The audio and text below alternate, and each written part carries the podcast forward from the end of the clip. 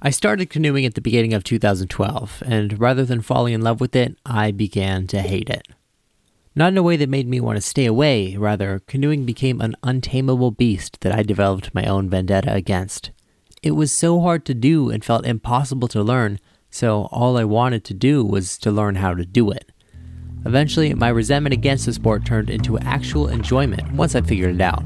And a few years later, I was winning national championships and training with the Team USA junior national team. My first international regatta was when I was 14, and once I saw how big and fast the world was outside of the globally unremarkable US canoeing program, I wanted more. I was competitive and insecure, and I wanted to win. Senior year of high school, I was going to the Olympic Hopes Regatta for the second year in a row.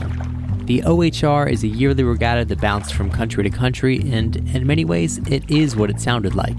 Canoeing was my life, and the other athletes who showed up at the racecourse were people who had dedicated themselves entirely to the sport as well.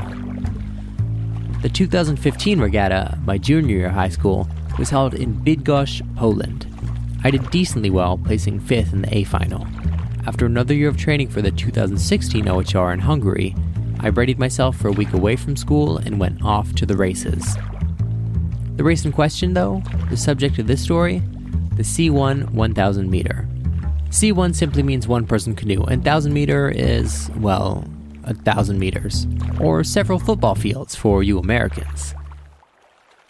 As with all races, I got in my boat, paddled up the canal to the start, and did a classic warm up some starts, a few stroke rate and power pickups, a couple of technique drills, anything I could think of to get my mind off the race looming over me.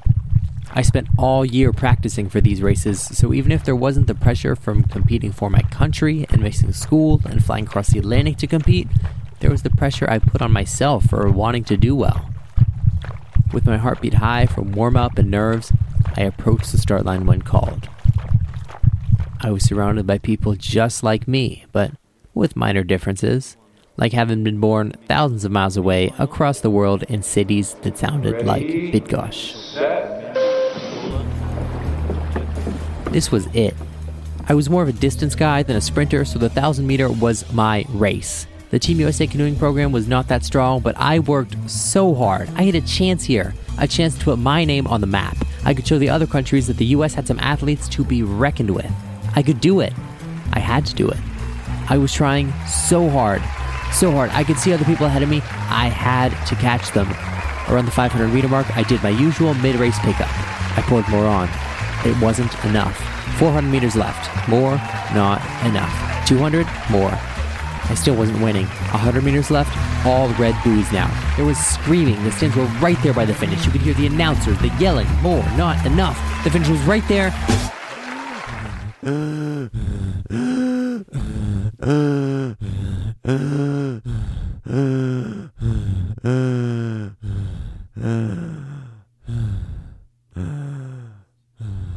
I tried my best.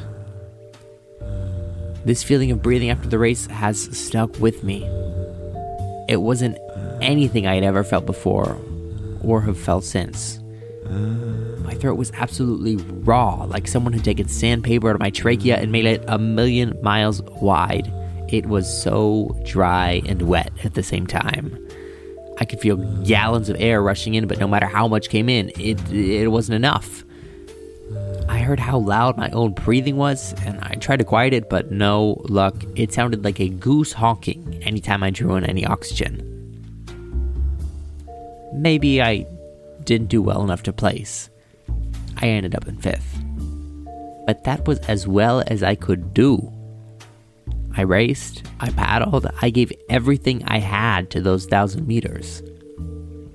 Maybe with more experience, I could have had a, a better race plan or improved technique to get ahead, but in terms of brute force, I spent every last bit I had moving my boat from the start to the finish line. I did my best. How do I know? The sound of my breathing. It was me gasping for air after I gave up all I had. I stopped canoeing in 2017 after I went to college, but the experiences have stayed with me. Of course, I can't use breathing as a metric for effort for essay writing in school, but it still showed me something. I can try my absolute best and not win.